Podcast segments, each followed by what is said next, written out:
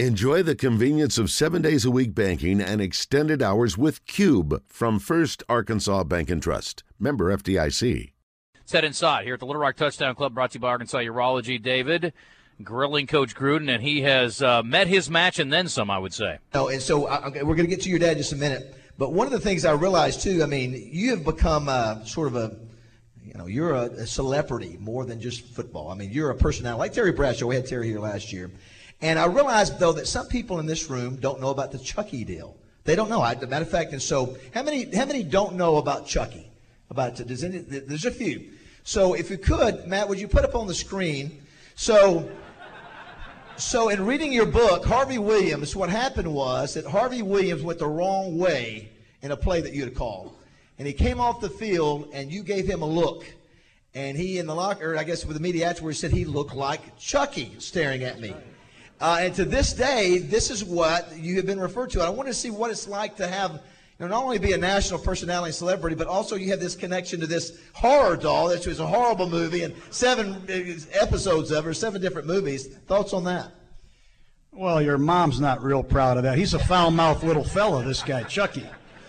The, all he does is kill people in every movie, so you know, it was all in good fun. Yeah. You know, I was an animated guy. I, I was calling the plays. Um, I really got excited about the plays, especially when you execute something just like you practice it. You work on it all week. You pick up the blitz, the receiver runs the perfect route, the ball's delivered on time, and then a holding call calls it back.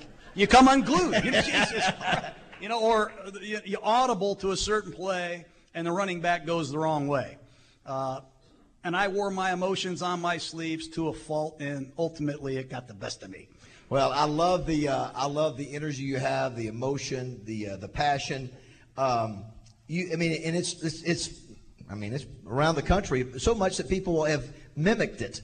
And this is one of my favorite clips. I can't remember when it came out. You remember when Coach was not coaching, you were doing the Gruden quarterback camp, which is a great. You saw uh, Ryan Mallett in there a minute ago, uh, but you had a special guest one time, and uh, again, flattery is the what? What is the what is the term? I don't know. Yeah, I don't know. Yeah. Imitation is a serious form of flattery. So take a look at this. This is a uh, uh, Frank Caliendo doing the uh, Gruden quarterback camp. Another fantastic year of Gruden's QB camp. We got guys like Teddy Bridgewater, Johnny Manziel, and Blake Bortles. But there's one guy. This guy, I've always wanted to see this guy in the quarterback chair. Good to see you, man. See you, coach. I'll tell you what,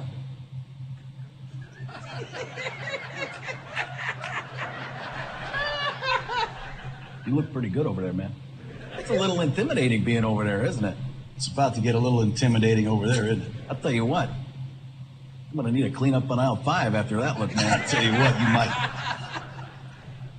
Things might have started. that's good. Rocky, uh, that's a great Frank Caliendo. I mean, you had to love shooting that scene with him. You know, Frank, I like Frank a lot until he started calling my wife saying he was me.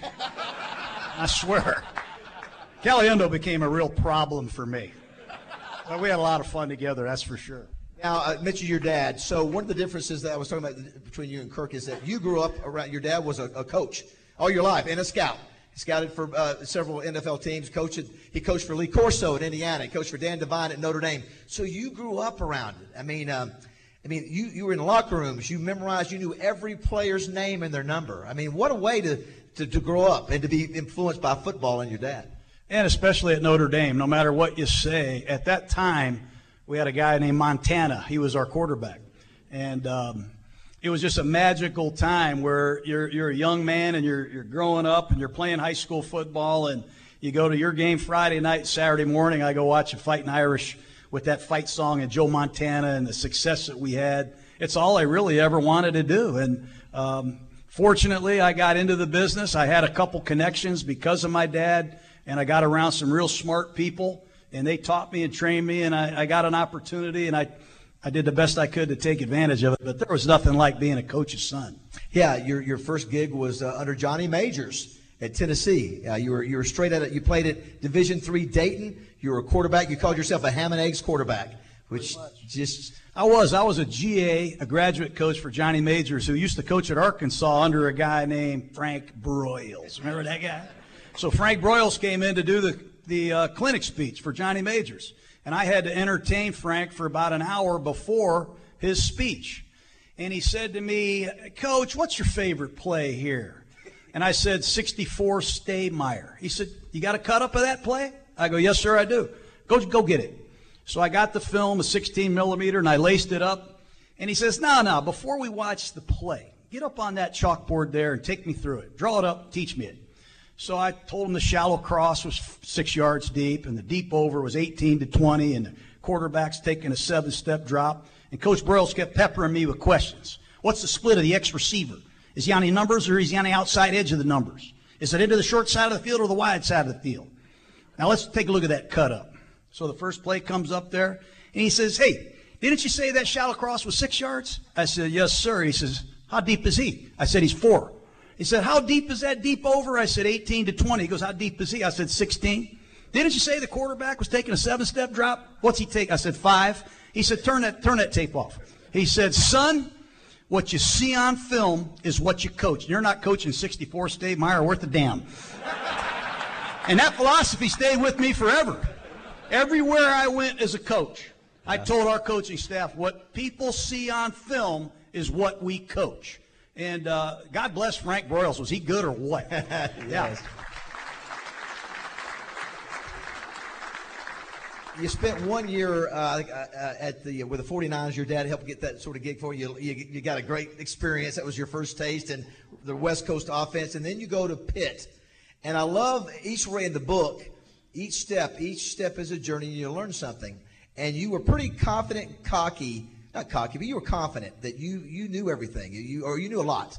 So when Walt Harris uh, decided to take you to his study, and he started putting pressure on you, and it's something that you've done in your tri- entire career, but I think it first started with Walt Harris and the pressure he put on you. You thought you knew everything and realized, man, I, I had to learn more.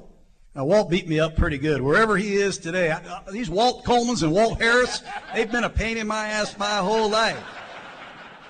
But, you know, Walt Harris, he taught me another valuable lesson. You know, you either feel pressure or you apply pressure. And if you don't know what you're doing in the heat of the battle, you're not going to be able to make the right adjustment. You're not going to be able to make the right coaching point. So before you get up here and start coaching and screaming and giving all this coaching talk, get to the technical details and know what you're talking about. Yeah, and the one of the things about the West Coast offense is that we talked about this on the plane ride is the terminology. Uh, it's sort of the old school terminology where when you give a play, it pretty much tells every person on the on the unit what they're supposed to do. For example, green right X, shift to Viper right, 382 uh, X sticky looky. That's one. Or how about scatter to west right, tight F left, 372 Y stick Z spot. So I love that. And so uh, you can imagine, since he's been taught all these years, you know, to put pressure on the quarterbacks, he does that to all of his quarterbacks. Well, there's a great clip I want to play now of you and Chris Sims. Okay. And he's the two, the two plays that I just meant, mentioned he wants it called in the huddle. And Chris Sims strokes a little bit. Let's take a look at that, Matt. Oh, green right X, shift the Viper right. Green right X. Green right X, shift the Viper right. 382 X stick looky. Here we go, guys. Green right X, shift the Viper right. 382 Y stick looky. I'm one ready. X stick looky. I'm one. Let's go scatter to west right tight. F left. 372 Y stick Z spot. Here we go. Scatter to west right tight, F left, 382 Y stick Z. Christ. Just go scatter to west right tight, F left. Yeah. 372 Y stick Z spot. Here we go. Scatter. Say it again. I'm... Scatter yeah. west right tight, F left. 372 Y stick Z spot. Here we go. Scattered to west right tight. Scattered to west right tight, F left. 382. 372. 372. Why stick C spot? C spot. I'm already.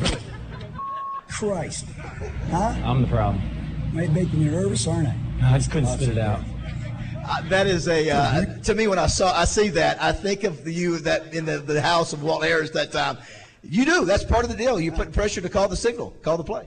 And now you see why the University of Texas is having so many problems with their football team. Um, just sarcastic there. But Chris is a exactly right. You know, you're on the sidelines and you have to be able to memorize information. You know, you don't have time to say it six times. And there'll, there'll be times where the defense will substitute. They'll go to a nickel defense. You want to change the play. And, or one of your receivers you think is in the game comes out because he has a helmet issue or, or he gets tired and you want to change the play. So you got to be quick on your feet. You got to be able to adjust in a hurry. And you got to put pressure on people in practice. You got to make practice just like it's a game. And that was a kind of a tough example to watch, but that was an example of it. So, uh, so you come out of Dayton. You're 22. You get that first gig. I think it's 1990. I think maybe I may be wrong on the year there, but anyway, you, you start the journey. Uh, and then obviously you you wind up back in, uh, in, in San Francisco. Then I think you go to Green Bay after that, and we'll get get into a couple of players from there. Then you get your chance in Philadelphia with Ray Rhodes, and then you get the chance to become a head coach. Man, like six years, you become a head coach. You interview with Al Davis. Uh, what was that like to be able to start that journey at 22, and all of a sudden you're in your mid 30s, and you're mid late 30s, and you're a head coach in the NFL? It, it was hard. Every year they had an owners meeting, and the head coach, the owner of the team, and the general manager would fly to some posh hotel. And the league office would come in and they'd have all these issues, you know, rule changes, uh, player safety issues, whatever it is. Uh, and I'm sitting there and I'm looking over there, and there's Joe Gibbs, and there's Bill Cowher, and there's Bill Parcells, there's Marty Schottenheimer, Dan Reeves is over there, Tom Coughlin. I called my wife. I said, "We're not going to win a game, man. it's tough." It was a culture shock. And I think, you know, one of the things I think that epitomized how I went about my day is I was always in a state of rage. Uh, I was a backup quarterback in college. I wasn't good enough. I was from a small college. Uh, the only way I could get by was I have to, boy, I, I'm going to kick John Daly's butt. I got to get in a state of rage. I got to put myself in a state of mind where, boy, I hate the Chargers. And I want my coaches and my players to hate the Chargers this week. Uh, and that's kind of how I operated uh, all those years. Isn't that sick or what? well, and, and obviously you get your opportunity with the Raiders and, uh, you know, had made some good things happen. The next thing you know, you're being traded, a very unique trade to the Buccaneers. Uh, and you said, you said you didn't see it coming, but it turned out to be obviously a blessing in disguise. Yeah, it was. I, I grew up in Tampa. My dad and moms were still living there. They still do. So uh, it was uh, disappointing to, to have to leave a place where you had really uh, made a lot of friends and enjoyed some success and felt like things were going the right way. But um, you try working for Al Davis for four years. It's not all roses. You know, when I interviewed for the Raiders, I was 34 years old. I was coming from Philadelphia. And the interview with Al Davis lasted about seven hours. And I'll never forget this. We talk personnel, then we go over here and we talk about training habits and what are you going to do on the road trips? Are you going to leave on Friday? Everything. It was all around the map. And finally, he says, Get up on that chalkboard. Let's talk some situations here. And he called me Butch. I don't know why. Probably because of my haircut. He said, Butch, draw your best play, third down and goal at the nine. You got to have a touchdown.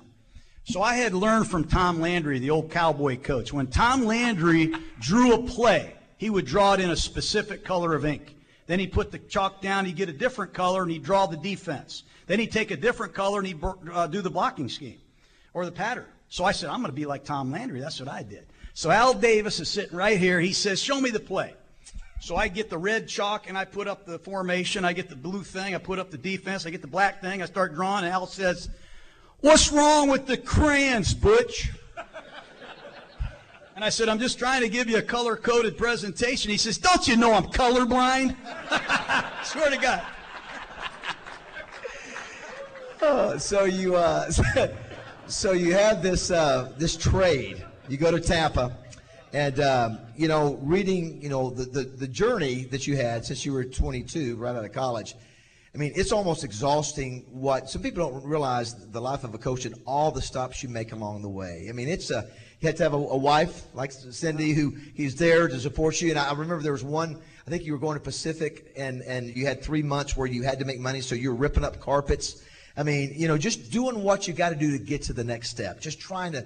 So I have to think uh, the, the night of the Super Bowl in Tampa when you uh, when you won the Super Bowl, what it was like at the end. I've got a clip, and I just want everybody to see the the raw emotion of a guy who spent all of his life in football and you've you've reached the ultimate prize. I mean, it's really cool. Matt, if you could play that. This is the last. Crazy. I love fighting yourself out of a hole. Come on, hey, one stop! One stop! One stop! Come on! Dropping Gannon, looking Gannon, looking Gannon. Throws up the mid. Catches it! There it is. The dagger's in. We're going to win the Super Bowl! Super Bowl. I love the guys that play, you pros. So got the quarterback. What's up, man? So proud of you, man. I, I love it. And I, I think that's that's something that I've been real blessed with to have had a job that I really like doing. Besides your besides your family, great, greatest day, greatest night of your life. Talk about a state of rage that day. How was it a real state of rage? That was a great day. Um, you know, it was it was it was weird because that's the only Super Bowl that's ever been played, I believe, uh, on one week. Normally, you, you win the championship game and then you get a, a, a couple weeks before the Super Bowl, at least in the last 15, 20 years. Well, we had to go from Tampa all the way to San Diego, and it was a short week for us. Uh, so I let the whole team fly out to San Diego, and I let Simeon Rice, our most questionable off the field guy, be the chaperone. And all the coaches stayed back in Tampa so we could study the film and do the game plan. But uh, I don't think any of us slept that week. That was a great memory, and that was a great win for sure. You know, 30 years in the game, Johnny. I mean, all the way from you know when you got out of Dayton. I mean, you've been football all your life, and we were talking on the plane ride coming up here. A lot, a lot of a lot has changed. You know, whether it be the NFL, whether it be college. Um, do you like where football is? And you can you can speak generally from, from college and, and NFL. You can go any direction you want to. I'm concerned about it. I'm, I'm concerned about it. It starts with high school grassroots level. Uh, that's that's where I am now. I'm back in Florida trying to help some young players. I think there's a lot of kids that aren't playing anymore, and certain high schools are loaded up. They're they're shoot. I mean they're they're good enough to play in the SEC. They got all the good players at one school, and they're beating some teams 80 to nothing. So the competition is is not what it used to be. Uh, I think people have lost sight about football, what it brings to you as a young man. I learned my, my leadership, my discipline, my mental and physical toughness. I worked, learned sportsmanship by being on a team. You don't need to be uh, a first round draft choice or an SEC player to get the benefits of playing. Kids aren't playing anymore, and it really bothers me. And what's going on in college football is it's, it's like what's going on in this world right now. I just don't think we're all on the same page. And at some point, whether you're to the left or you're to the right, we got to meet in the middle and get back on the same team. Uh, that's what I, that's where I come from. So, you know, if Alabama's spending 20 million on players and Texas A&M is spending 30 million on players, I think it's I think it's crazy, and, and it should be even playing field for everybody. Otherwise, it's it's it's not college sports to me. So I, I am really concerned about it. Wanted to. Uh, obviously, I'm sure you're you're limited in what you can say, but I, but uh, one of the things I thought that was important too is is that with the things that you've gone through, I know you're obviously you're in a lawsuit right now, so you can't really comment on that particularly, but you know the kind of person you are. I, I thought maybe it was important that maybe you sort of share and just my little bit of exposure around you and the things I've read that your players have said, uh, and your and your assistants have said, and the coaches you've been under. Um, I think maybe there's been a different kind of person portrayed. I just want to give you the, the chance to talk about that. Well, I appreciate it. I'm, I'm not going to um, uh, say anything but honest things here. I'm ashamed about uh, what has uh, come about in these emails, and I'll make no uh, excuses for it. It's just it's it's shameful. But uh, I am a good person. I believe that. I, I, I go to church. I've been married for 31 years. I got three great boys. I still love football. I've made some mistakes, but I don't think anybody in here hasn't. Uh, and I just ask for forgiveness, and hopefully I get another shot.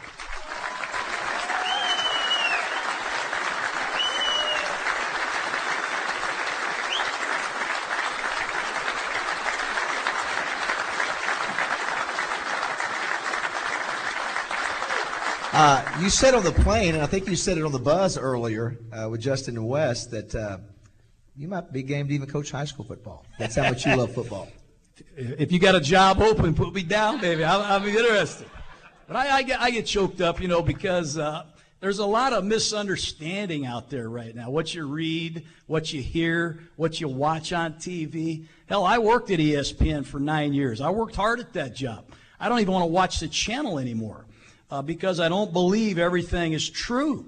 Uh, and I know a lot of it is, is just trying to get people to watch. But I think we got to get back to reality, and that's why I look forward to Saturdays because you're going to get what you deserve when the whistle blows, and we'll see if the Razorbacks can get after Cincinnati, which I hope they do. Yeah, matter of fact, you said on the plane right up you haven't had a chance to meet Sam Pittman, but you, but you like what he's doing. I do. Uh, if you know anything about Coach Pittman, he's an offensive line coach as he's coming up the ranks. He didn't just show up at Arkansas and get the, the, the big desk. I mean, he's an offensive line coach at Tennessee, offensive line coach at Georgia. And everywhere he's been, the offensive line, it goes back to Frank Broyles. What you see on film is what you coach. And when you watch Tennessee play, it's, no, it's, it's not a coincidence that two or three of his guys got drafted. When you watch the Razorbacks, it's not a coincidence that they can run the football and they know what they're doing and they're disciplined. So I think they have a guy that's maybe not as flashy and not, you know, this and that as, as a guy, as a, as a passing guy or whatever, but I think he's a blue collar, tough, very, very good fundamental XO guy, and I, I, think he's he's a good person too, and respond to him. Do you like the uh, Do you like the game offensively? This is a guy. You know, your dad taught you this. He said if you you're going to get into coaching, John, uh, you got to be a quarterbacks coach. You got to know quarterbacks, and so that's what you've known. You're an offensive guy. Do you like the the offenses the way they are now versus you know 25, 20 years ago? Not not really. Um, you know what's happened in the NFL and in college football is they've taken away time. You're not allowed to have spring practice, or you got to have shorter practices, not as many practices. You can't wear pads. The NFL's tried to eliminate all the preseason games. No practices in the offseason. Not a lot of contact with these guys. Well, that waters down the things that you can do. I mean, you can't be as um, thick in your playbook if you don't have a lot of time with these people. Now, when kids are transferring in and out and they're changing teams after a year or two, I see Friday high school football. I see the same offenses on Fridays I see on Saturday. And now I'm starting to see those offenses that are on Friday and Saturday in the NFL. So it's it's it's watered down a little bit. Everybody's running a similar running game now, and um, I'm not as crazy about it as I once was, but I still like it. I like the stat you threw at me. You said uh, your Super Bowl team.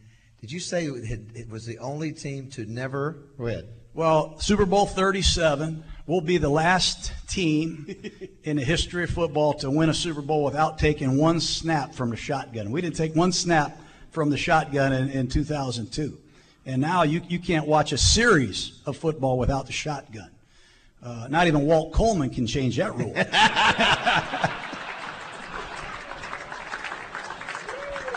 Let's uh, we're gonna do a couple of things. I'm gonna throw some pictures up real quick. Just give me your initial reaction. Let's start. We'll start with uh, uh, Bill Walsh right there.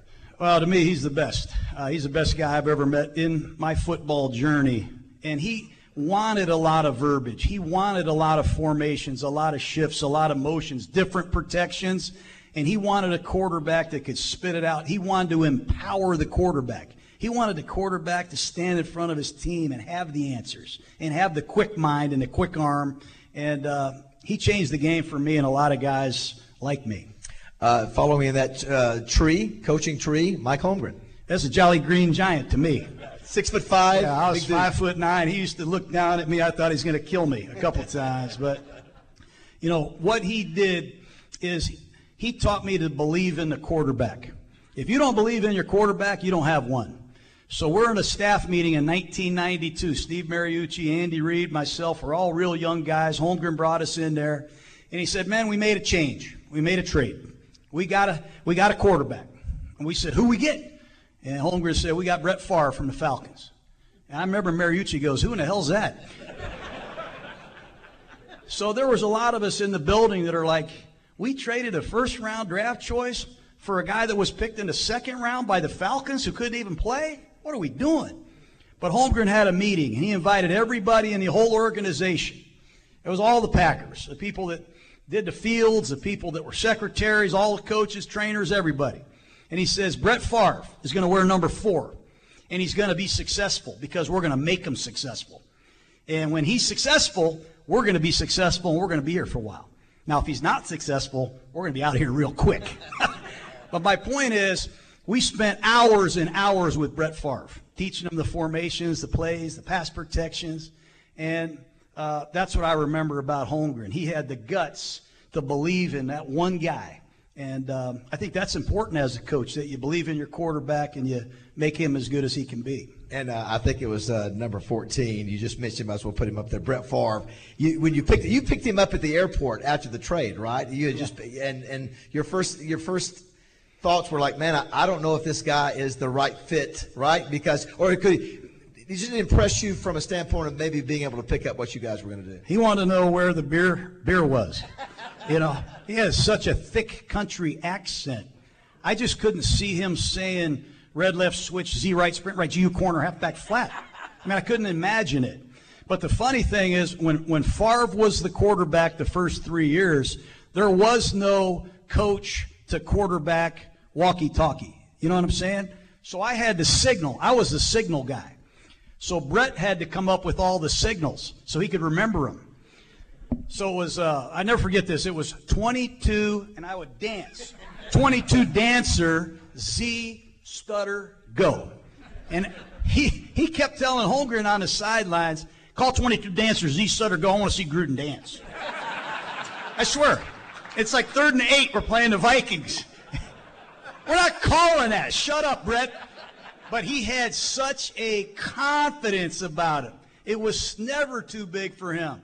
He felt no pressure. He loved the game too. And uh, you know, being around him, I think uh, has a lot to do with how I kind of evolved. Yeah, you loved his personality. Oh, he, of course, you got up there. I think you were the first guy to just throw, throw the ball around with. He said, "Like to knock you down." That you knew he had a bazooka of an arm. Yeah, we were playing um, the New England Patriots in Foxborough, and we had a play. Number one play was 22 Z in, and the Z receiver runs a 12-yard hook.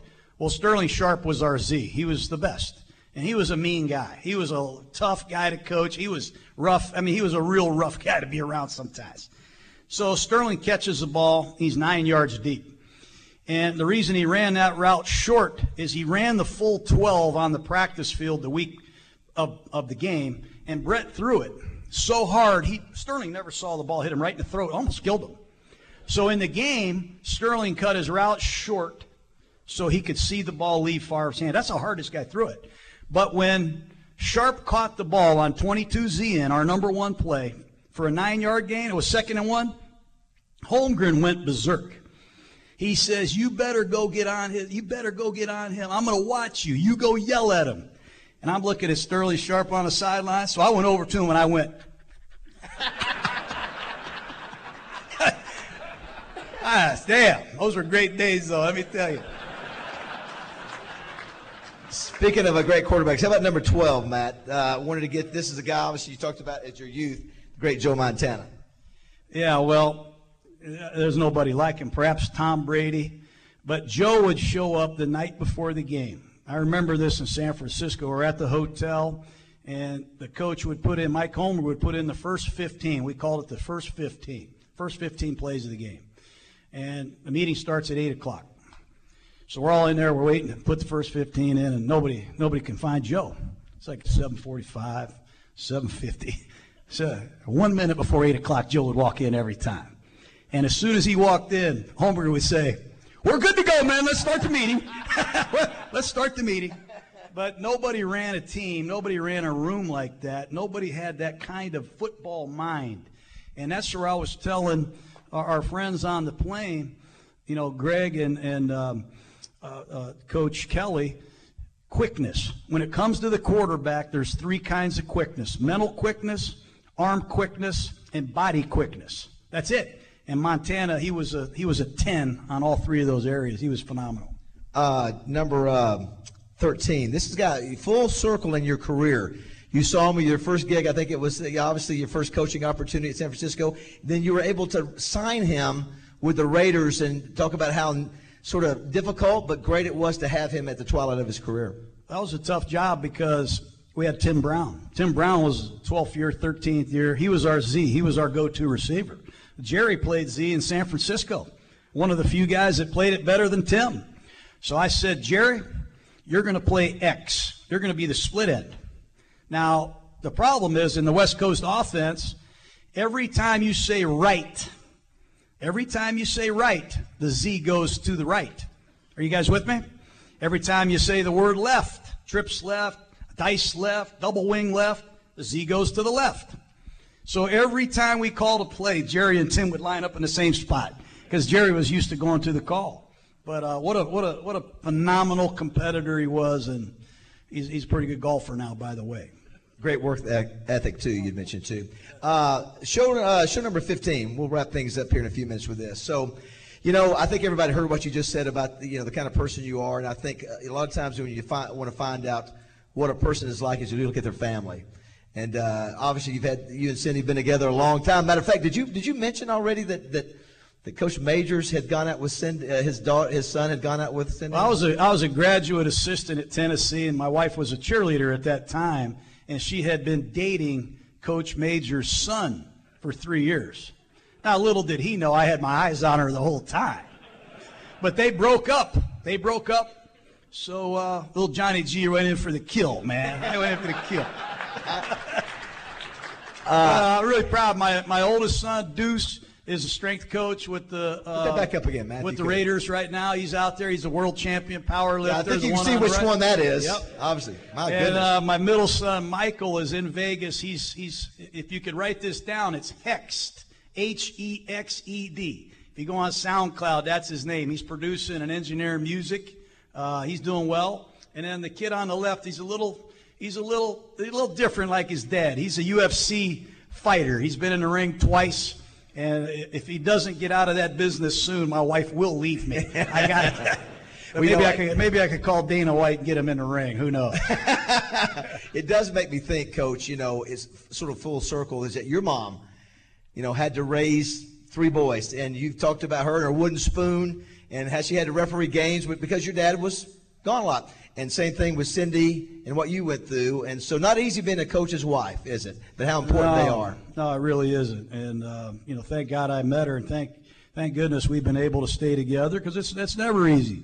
We can all agree on that, right? You uh, you have to work at at everything, but you get what you deserve.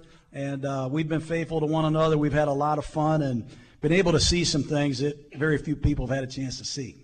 Uh, I think uh, what I think what you said a minute ago, I think pretty much says it all, Coach. I appreciate you coming here, and uh, you know, he didn't have to do this, you know, and uh, all you did was want to come here and help out our club because you love football and you love people, and so, you know, I don't care about that other stuff. You know, I, to me, you can be around somebody for an hour, and I think you can sort of know the kind of person they are, and just like that guy right there uh, that loves everybody. And, and uh, I just want to let you know that you are more than welcome to come back to Arkansas whenever you want to. Love to have you back. We wish you the best, in the, whether it's coaching or not. Thank you.